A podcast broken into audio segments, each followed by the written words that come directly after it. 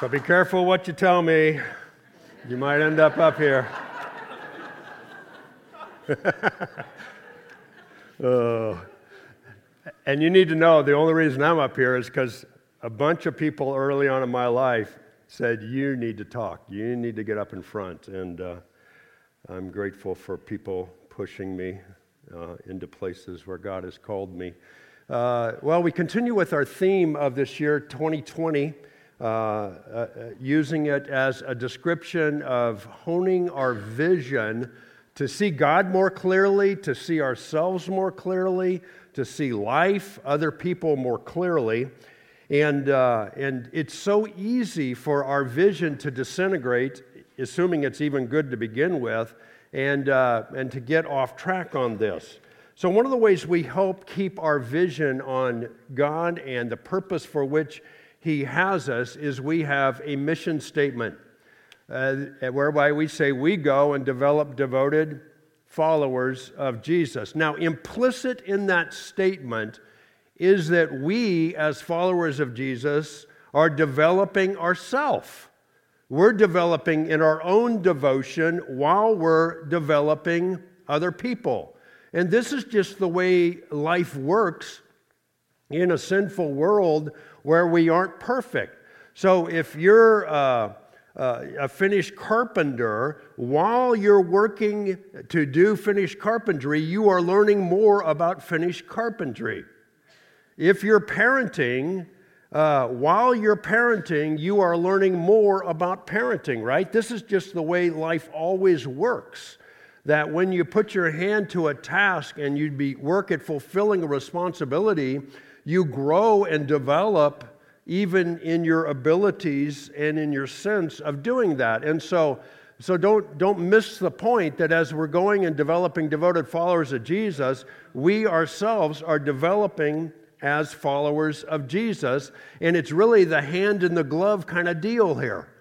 You either really have both of them or you don't have either one of them.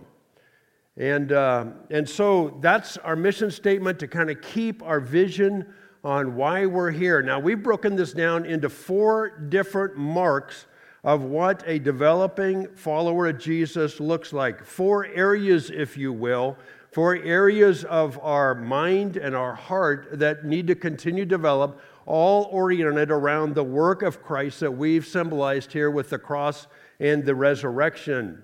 Now, that would include his life, that would include his uh, ascension, that re- includes his return, but just for simplicity purposes, that is the uh, symbol that we're using. So, one of the marks of a uh, developing follower of Jesus who's developing others is that they're knowing God and living lives according to the Bible. The direction of the arrow here is critical. Because the thing that sets Christianity apart from all other belief systems, well, one of the things that sets it apart, is that we do not work hard to measure up to God. We don't do things so that we can have peace with Him. Uh, he does all of that. And uh, boy, we sung some very powerful songs about that this morning. It's illogical in one sense. I mean, how can it be? But it is. It is. And so the downward arrow symbolizes that as we know God and live our lives according to the Bible, we're constantly in this state of understanding more and more of who God is and His goodness and His mercy and His grace and all of that that is towards us, so that we live more in His love. We live more in the realities of who He is. We'll never do anything that would cause us to measure up better. And we can't do anything that would bring us under condemnation if we really are reconciled to God through the Lord Jesus Christ. And so that's one constant area of growing. The second one, uh, these aren't in order really, uh, but the next one is that God has put us together as a family, people that have been equally reconciled to God through the Lord Jesus Christ. And we are to engage as family in God's church because it's one of the primary ways, if not the primary way, to become more like Jesus. The next one is, or another one is, is that we organize our lives to tell others about Jesus. Two weeks ago, we looked at John chapter 4. And one of the, one of the realities that, man, just has to keep sinking into us is that we know things about God and His salvation that people don't know. Um, you walk into a Home Depot, and there's all kinds of people in there, and you walk in to get something like I do, whatever I get is not going to last.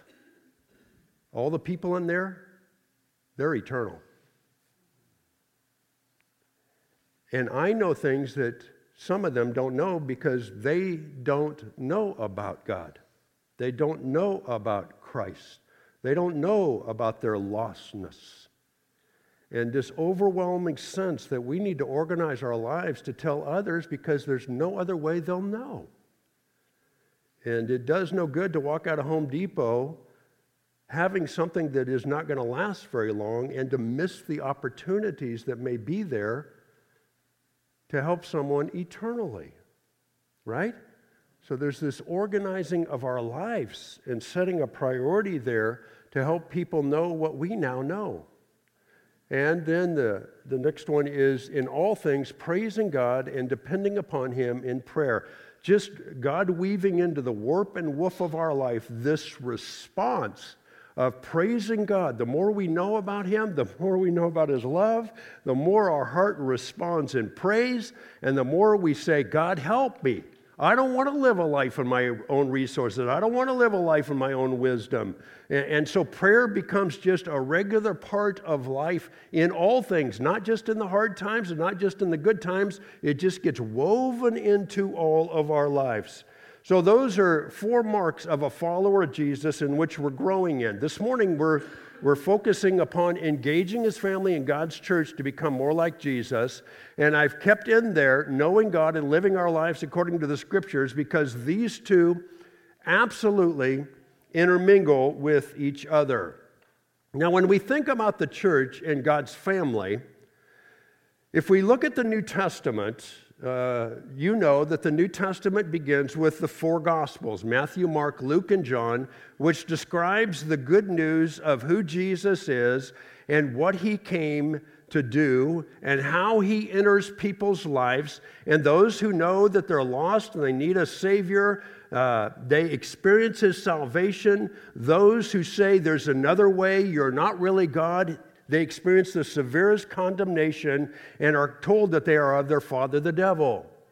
And so we have those four gospels. Now, in one of those gospels, the Gospel of Matthew, in Matthew 16, Jesus asked the question one day of his 12 disciples. He says, So who, who are the people saying that I am? And they, they give him some responses. Some say Elijah, some say this, some say that. And then Jesus, never afraid to put anybody on the spot, said, But whom do you say I am? And Peter, as we would expect, has an answer. He says, Thou art the Christ. You are the one anointed and sent by God to reconcile and restore things into a right relationship with God. Thou art the Christ, the Son of the living God. And then Jesus said, uh, Peter, you didn't come up with that on your own. It was the Spirit of God who revealed that to you. And based upon the truth that I am the Christ, the Son of the living God, I will build my church, and the gates of hell will not prevail against it. And so, do you want to know what Jesus is up to? He says he's going to build his church. That's what he declared to those disciples. In the midst of everything else, he's not just about individual salvations, he's about building the church. And so he ascends back into heaven. 40 days later, the church is born. We read about that in Acts chapter 2. The book of Acts continues on and shows how Jesus is building his church. It begins all Jewish. Then he grabs the Apostle Paul. Well, he grabs Saul, turns him into the Apostle Paul, and the gospel begins to go out to non Jewish people, and he's building his church there. The next nine letters in the New Testament are written to local churches, to the church, the church at Rome, the church at Corinth, the church at Galatia, in the region of Galatia, and Ephesians, and Colossians, and Philippians, and Thessalonians. And then there's 1 Timothy and there's Titus, where he writes to two of his disciples and says, You set things in order in the church. Timothy, you do that in Ephesus. Titus, you do that in Crete. And there's other letters that go on, and all of them have some tie into him building his church.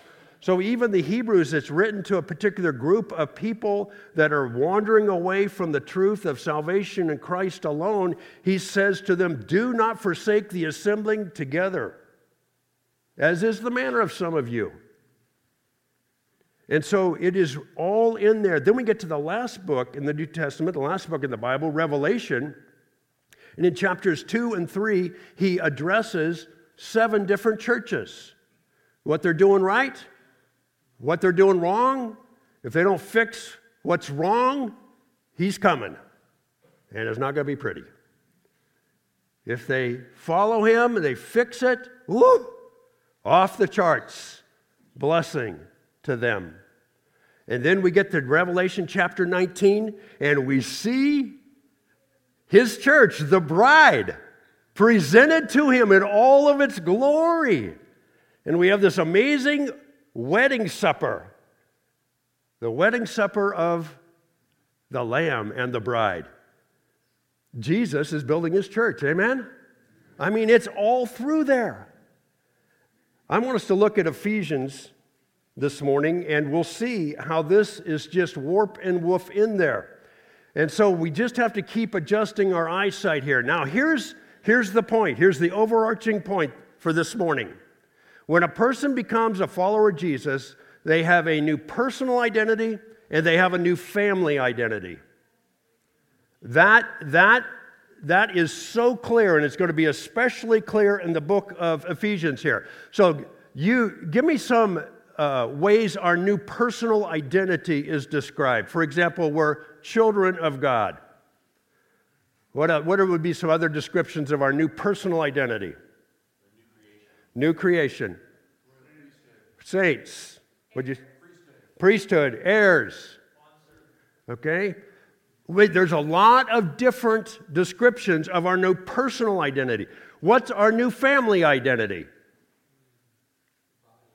The body of Christ? The household of God? Okay, adopted, the church, brothers and sisters, even calling God Father is a recognition that we're part of a family that is together. So, it's so easy for us to miss this and to emphasize our personal new identity in Christ and miss our family identity, or to emphasize our family identity and miss our personal identity, and they are, it's a both and. It's so much a both and. So, Ephesians chapter 1. Turn over to Ephesians chapter 1 here.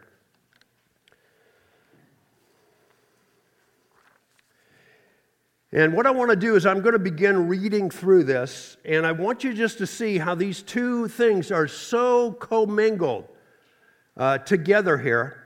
And don't panic, I'm not going to read the whole book of Ephesians, although it probably would be one of the most beneficial things I could do this morning. Um, I am going to read quite a bit of the first part here. Um, and, and I want you to, well, my encouragement would be that you sit down sometime this read and, and, and read the whole book. It'll take you 15 minutes. It's not long. And, and just read the whole book. Uh, so, a little bit of background before we uh, start reading here. Uh, the Apostle Paul came to the city of Ephesus, a major city in uh, Asia, what we know of Asia as uh, what we know of as Turkey today, a major port city. I mean, this was a place the Greeks fought over, the Romans fought over. It was a place of rampant idolatry to a pagan goddess as well as there was a, a group of Jews there that met in the synagogue there. The Apostle Paul comes into the city of Ephesus because he knows things about God that the people did not know. And he's joined by some others, and he begins preaching and telling them about who Jesus is. First of all, to the Jews, when, when uh, a lot of them would not listen, they kicked him out. Then he started to take the good news to non Jewish people. And as people responded to the gospel of Christ, and as they believed, he, they began to form the family of God in the city of Ephesus. They began to form that aspect and that part of the body of Christ. Some years later, Paul is in prison and he writes this letter back to them because maybe their vision had gone to 2200 about what the church is, maybe 2400 based upon who they were in Christ. Uh, their vision had somewhat been lost. I personally wonder if Paul, now in prison, has a whole new appreciation for the church and being able to gather together because he can't do it, he's in jail. But he writes this letter back under the power of the Spirit, and and it just helps correct our vision about our personal new identity and our identity as the family of God. So, beginning, well, before I read, let me pray. Uh, Lord, uh, just want to thank you for your word. Uh, man, you didn't have to give it to us, and you have. You've even given us to us in English. So we're so grateful for those who have uh, put it in a language that we can understand. But Lord, it's going to talk about things that are beyond what language can even fully communicate. So we look to you, Spirit of God, and uh, we confess to you we all have cataracts. We don't see as clearly as we should. We want to ask you to use your word as the laser that would sharpen our eyesight so we would see you more clearly, we would see ourselves more clearly, we would see your church more clearly, we would see people that don't know you yet more clearly, all for your name's sake.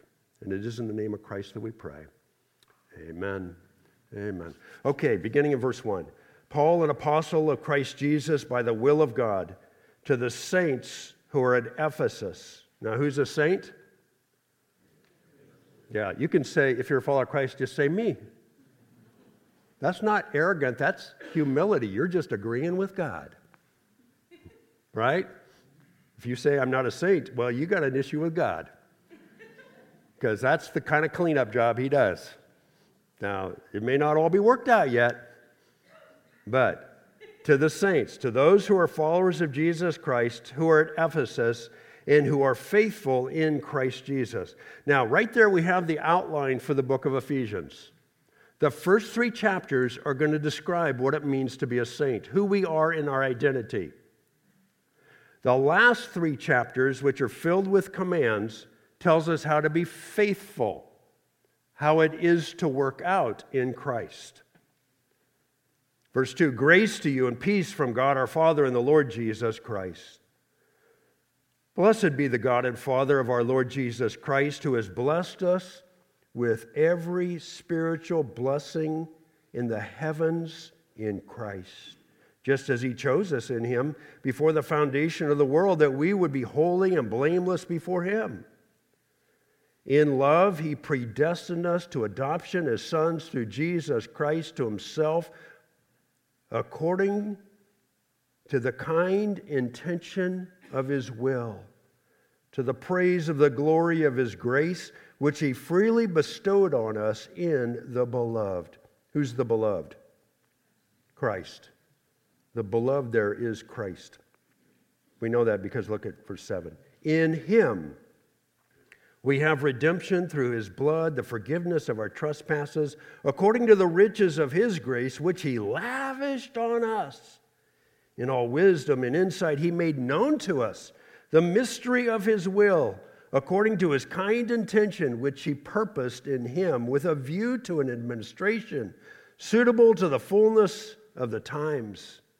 That is, the summing up of all things in Christ, things in the heavens and things on earth. In him also we have obtained an inheritance, having been predestined according to his purpose, who works all things after the counsel of his will, to the end that we, who were the first to hope in Christ, would be to the praise of his glory. in him, you also, after listening to the message of truth, the gospel of your salvation, having also believed. Let me just pause there. So, how does a person step in to this great redemption? How do they step in to all of the riches and blessings of heaven? How do they know that? They listen to the message of truth and they believe. Verse 13, right? And when that happens, you were sealed in him with the Holy Spirit of promise, who given as a pledge of our inheritance with a view to the redemption of God's own possession to the praise of his glory. What do you say to that? I mean, let me just pause for a minute. I don't know how we could possibly read this and not have a response back to God. I mean, He loves you. Why? Because He wants to, according to the counsel of His own will. You know what that means? He Himself just decided to love me. Is that crazy? Is that good? And, and in his love, I mean, he chose us, he predestined us, he redeemed us through the blood of Christ and the forgiveness of our trespasses. And, and even though all that was there, verse 9, he opened our eyes to the mystery of his will. I was bumbling along thinking I was okay with God, living my life on my own, and He made sure that He opened my eyes to this reality of His will for my life. He totally interrupted my life. How about yours?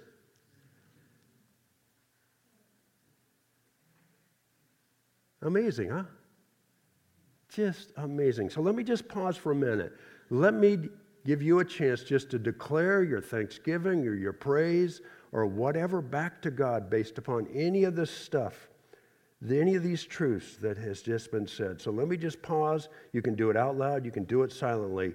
But man, if it's to the praise of His glory, let's praise Him. Amen? Go ahead. And you spend a few moments just praising Him and thanking Him for these truths.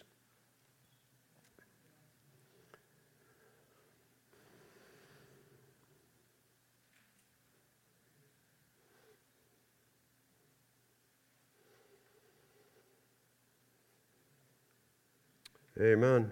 Amen. Amen. So if you're ever feeling down, just read those verses. Verse 15, for this reason, I too, having heard of the faith in the Lord Jesus which exists among you, and your love for all the saints, do not cease giving thanks for you while making mention of you in my prayers.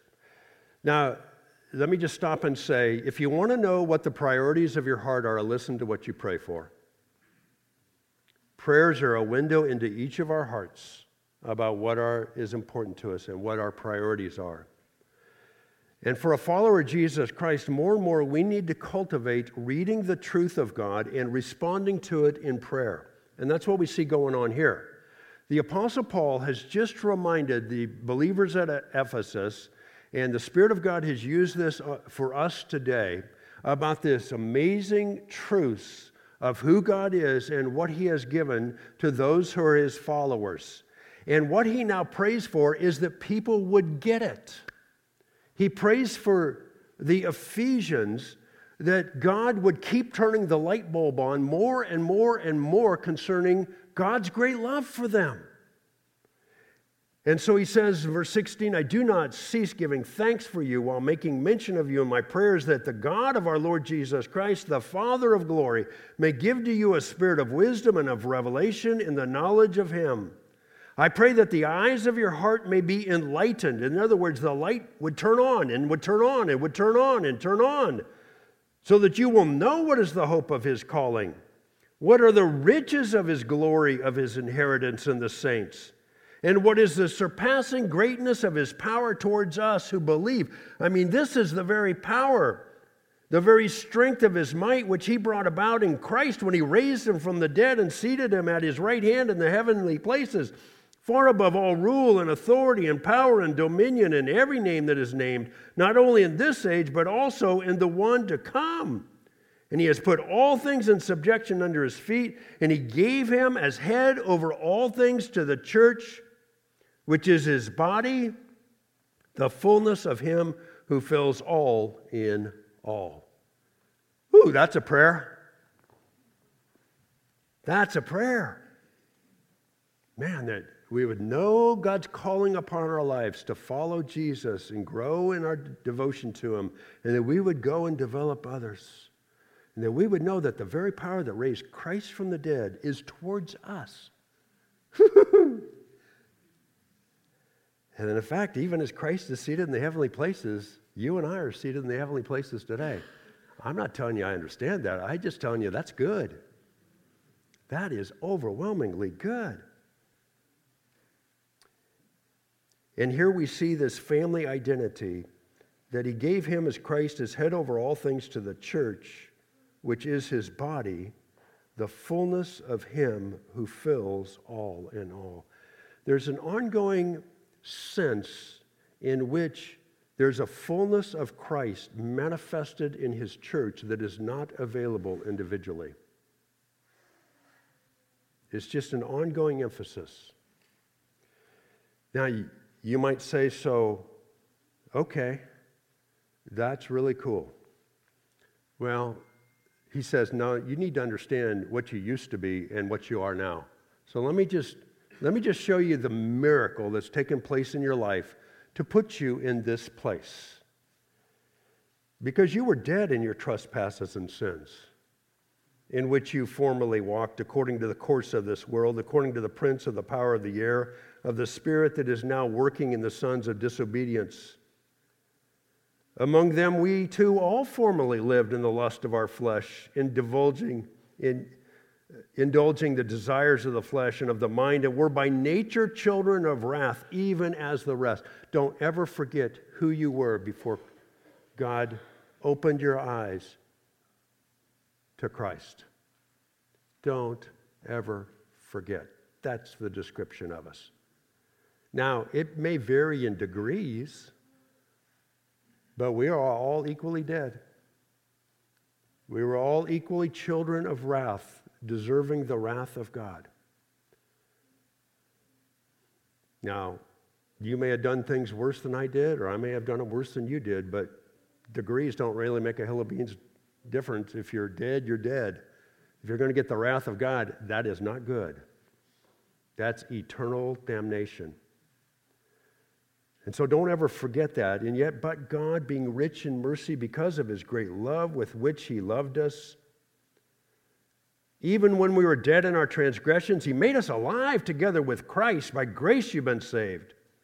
And raised us up with him and seated us with him in the heavenly places in Christ Jesus, so that in the ages to come he might show the surpassing riches of his grace in kindness towards us in Christ Jesus. And what do we say to that? Amen. Hallelujah. Dead to alive. And really alive when we get to Eddie Blair's stage. I mean, that's why Till says, Man, I've been waiting for it all morning. Enough of this. And then this great summary statement For by grace you have been saved through faith, and that not of yourselves. It is the gift of God, not as a result of works, so that no one may boast. For we are his workmanship, created. Literally, the word is created out of nothing, created out of deadness in Christ Jesus for good works which God prepared beforehand so that we would walk in them. Now, we use this verse to talk about a lot of different things. Most of those are secondary applications. What's the primary good work that God made us new creations that He made us saints for. What's the primary good work here in the context that we would walk in them? He goes on and tells us that we would function within the body of Christ in unity. That's the main good work. Therefore, remember that you were formerly Gentiles in the flesh, who are called uncircumcision. I won't read through all of this. But what he's saying is whether you were Jewish or whether you were non Jewish, a separation that was very common to them based upon the Old Testament. He says it doesn't make any difference what your ethnicity is, you are to be one in the body of Christ. That's the main work you have is to live in unity within the body of Christ, within the church of God. Now, when he writes to the Galatian churches, he says it's not just unity no matter what your ethnicity is. He would say unity no matter whether you're a male or female. Because whether you're a man or a woman, there's an equal redemptive work of God. There's an equal lavishness of all of the blessings of heavens towards you. And we are not to create distinctions where God says you are equal and one in Christ. In fact, Galatians, he goes on and says there's neither slave nor free. In other words, there's no differences in vocation. There's no blue collar, white collar. There's no this side of the tracks, the other side of the tracks. There's no how much is in your bank account. There's no how many degrees do you have and letters behind your name. None of that because it was an equal redemptive work of Christ. It was an equal work of the Father opening our eyes to this mystery that He would love us that much and that He would provide a way for us to live in His lavish love and blessings. That is the main work that God prepared beforehand for us to walk in it. Now, I'm not saying the other applications are wrong. I'm just saying that's the clear point of the passage. And so he goes on in chapter 3, and most people feel like he begins to pray that we would get this. Well, maybe I should read the last few verses of chapter 2. So then you are no longer strangers and aliens, but you are fellow citizens with the saints and, and are of God's household, having been built on the foundation of the apostles and prophets Christ Jesus himself being the cornerstone, in whom the whole building, being fitted together, is growing into a holy temple in the Lord, in whom you are also being built together into a dwelling of God in the Spirit. So there's that whole corporate identity. And the way he sums it up in chapter 3, most people feel like he began to pray in the first part there for this reason, and then he picks it up in verse 14, which says, For this reason, that he's going to pray that we would get this. But before he does that, he says, You know, God just called me to this blessed ministry of revealing this mystery to you. That there's no distinctions of his love and his mercy and his grace based upon ethnicities, based upon male or female, based upon socioeconomic backgrounds. That is a fresh and new work of God. That the body of Christ would be made up of all this diversity, having an equal value and worth because of the equal redemptive work of the Lord Jesus Christ. And so he gets back to the prayer in verse 14 and he says, I bow my knees before the Father, from whom, and depending on what translation you have here, it will say every family or it will say whole family. So some of the translations have one, some have the other. And it could be that he's talking about from whom every family, talking about different local congregations. Probably most people feel like it's best translated the whole family, the whole church, through time the church, as he's going to add in the church in heaven in just a minute, um, because the whole emphasis of this pa- passage is how we're one, how we're unified. It's not emphasizing our particular nature, it's emphasizing our common nature. From whom the whole family in heaven and on earth, what's that mean? It means those saints who have died and are part of his church are forever a part of his church in heaven. And we are part of his church on earth, and there's people that don't even know it yet who are going to become a part of his church. And the family derives its name from who? From the father. Who named your child? The ones who brought you into this world, right? Your mom and dad. The naming privilege is left to the one who creates you. And that's what we see here. The Father has given this name because it is his creation from the, before the foundation of the world that now is being played out.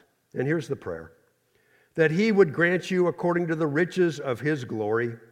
Hmm, that's a lot of riches, don't you think? To be strengthened with power through his spirit in the inner man so that Christ may dwell in your hearts through faith, and that you, being rooted and grounded in love, may be able to comprehend with all the saints what is the breadth and the length and the height and the depth, and to know the love of Christ, which surpasses knowledge, that you may be filled up to all the fullness of God. So, what's Paul praying? He's praying, God, help them, help us to understand what is infinite. That's what he's praying. Help them to understand the infinite love you have for them. Because to the extent that they know the love of Christ, they will be filled up with all the fullness of God. Now, to him who is able to do far more abundantly beyond all that we ask or think, according to the power that works within us, that's the person of the Spirit. To him be glory in what? My life, in my Cottrell family? Well, there's nothing wrong with praying that, but what's it say? In the church and in Christ Jesus to all generations, forever and ever. And to that we say, Amen. Amen. Amen. And so, chapters 1 through 3, here's, here's our identity as saints and as members of the body of Christ, the household of God, um, and the different descriptions that are used there. That's our identity. Now, what does it mean to live faithfully out that identity? Chapter 4, verse 1 begins and it goes through chapter 6. Therefore, I, the prisoner of the Lord, implore you to walk in a manner worthy of the calling with which you have been called. And so, how do you live in this unity? In the equal blessings of God with all humility and gentleness, with patience, showing tolerance for one another in love, being diligent to preserve the unity of the Spirit and the bond of peace. There is one body and one Spirit, just as you were all called, and one hope of your calling, one Lord, one faith, one baptism, one God and Father of all, who is over all and through all and in all. Get the impression God's everywhere? Why? To bless, to love. Now he switches gears a little bit in verse 7. And he says, The body is one body based upon an equal redemptive work of Christ, based upon equal blessings towards every single believer that are experienced within the family of God. But I want you to know there's some differences between the grace that is given in the sense of gifts and abilities and ways in which you should serve in the body. Now, that doesn't have anything to do with your value and worth. It doesn't have anything of the lavish love of God. It has to do with some distinctions on how you will serve within the body of Christ. And so he goes on, he says, describes that, gives one of the most magnificent descriptions of the body of Christ working together with all of its diversity in unity, beginning of verse 12. These leaders are given for the equipping of the saints for the work of service to the building up of the body of Christ until we all attain to the unity of the faith and of the knowledge of the Son of God, to a mature man, to a mature woman, to a mature Christ follower, to the measure of the stature which belongs to the fullness of Christ. Now, that is called job security right there. Because we keep at this till we're all just like Jesus. As a result, we're no longer to be children tossed here and there by waves and carried about by every wind of doctrine, by the trickery of man, by craftiness and deceitful scheming. But speaking the truth in love, we are to grow up in all aspects unto him who is the head, even Christ, from whom the whole body, being fitted and held together by what every joint supplies according to the proper working of each individual part, here's the point, causes the growth of the body for the building up of itself in love.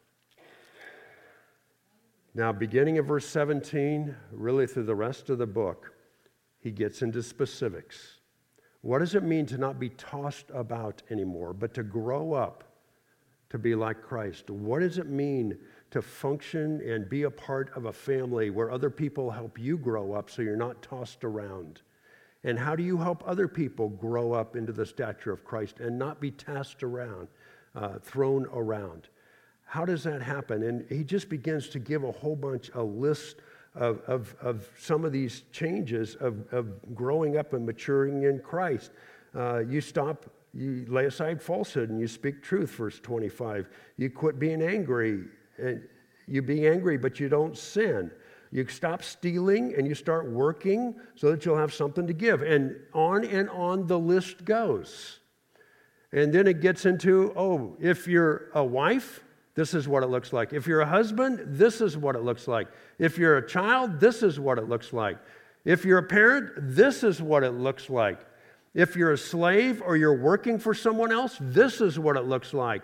If you're an owner, this is what it looks like. And don't ever lose perspective, finally, at the very end of the book, that ultimately our wrestling match is not against other people.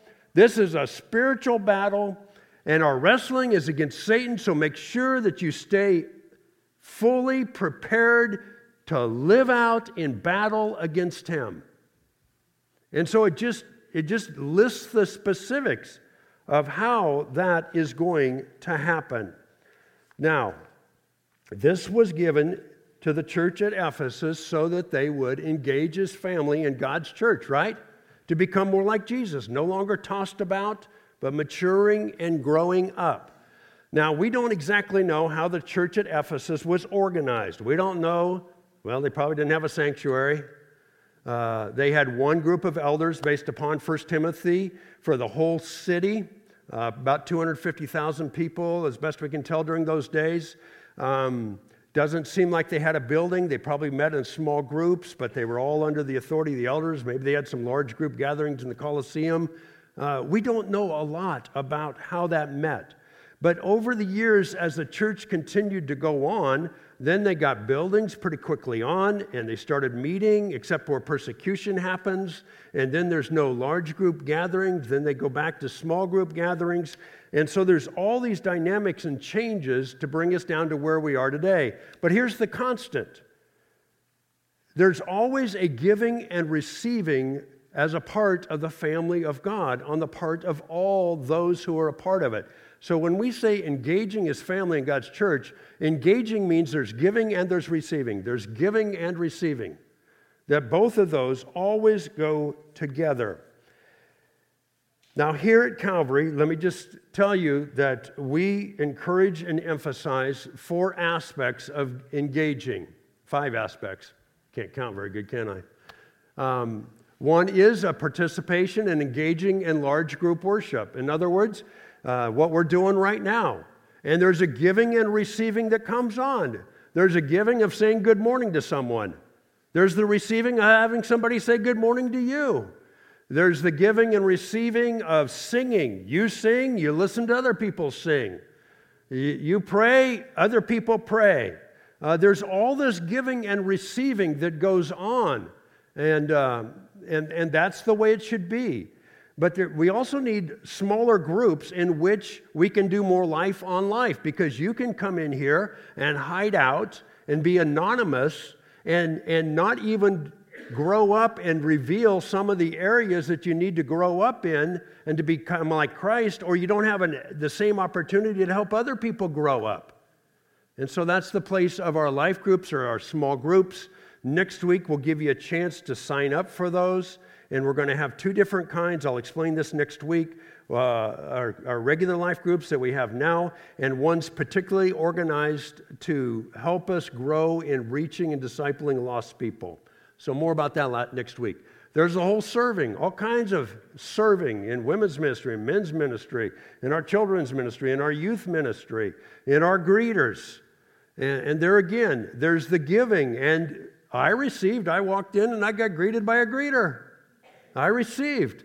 So there's this constant giving and receiving. There's the giving financially, and there's receiving financial benefits.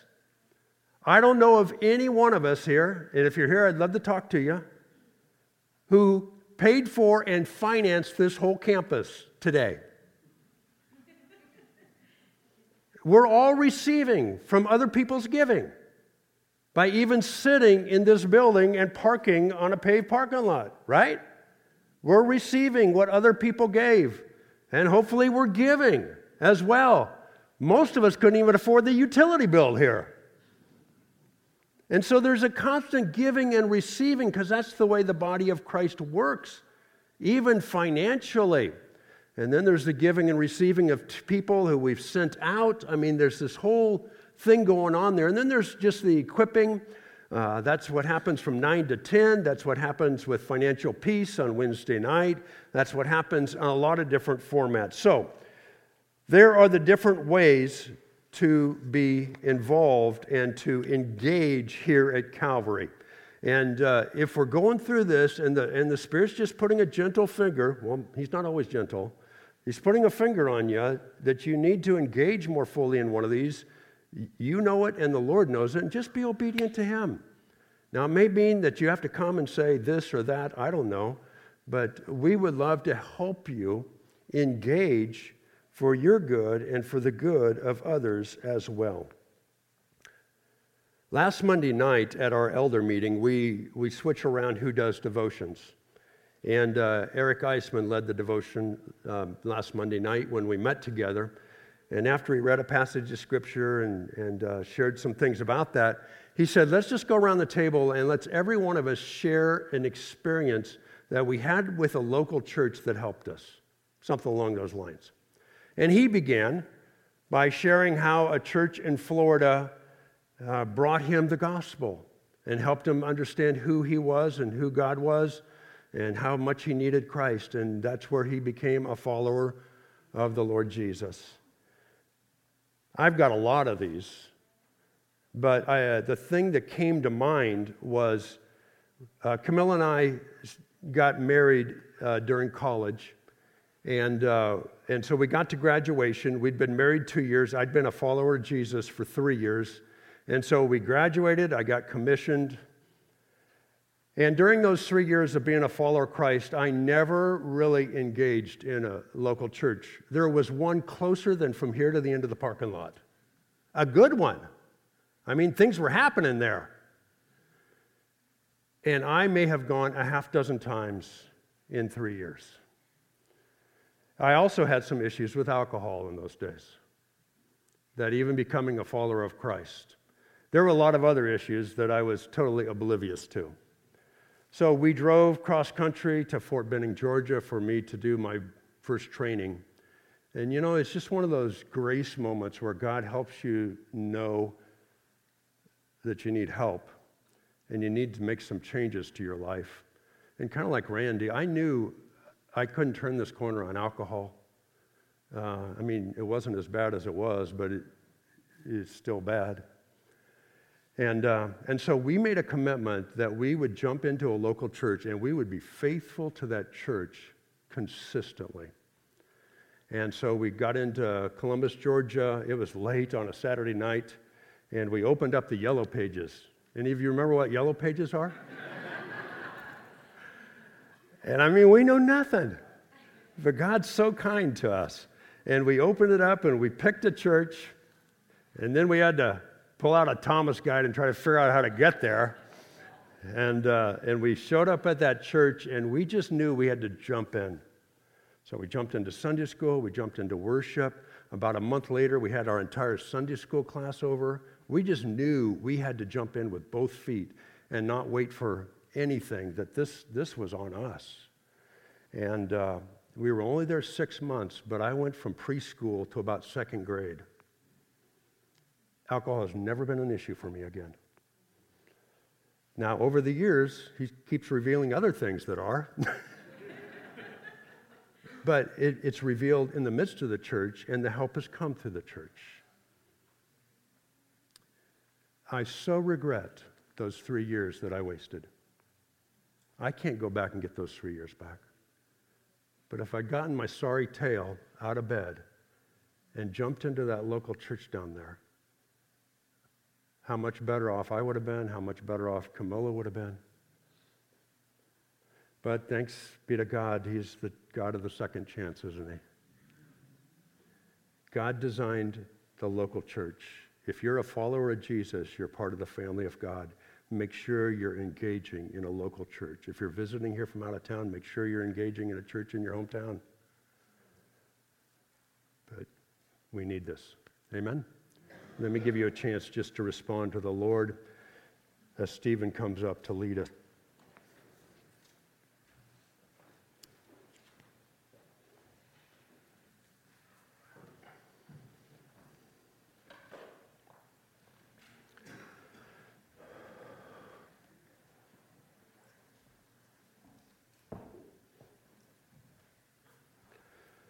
Lord, even in reading through Ephesians several times this week, I'm just reminded again of my natural tendency to diminish who you are and your love for me as a saint, and who you are and your love to me through the local church. And so I thank you for this reminder. Thanks be to you for your revelation and for your help. May our eyesight be closer to 2020 towards ourselves and towards your body as we walk out the rest of this week. And it's in the name of Christ we pray. Amen.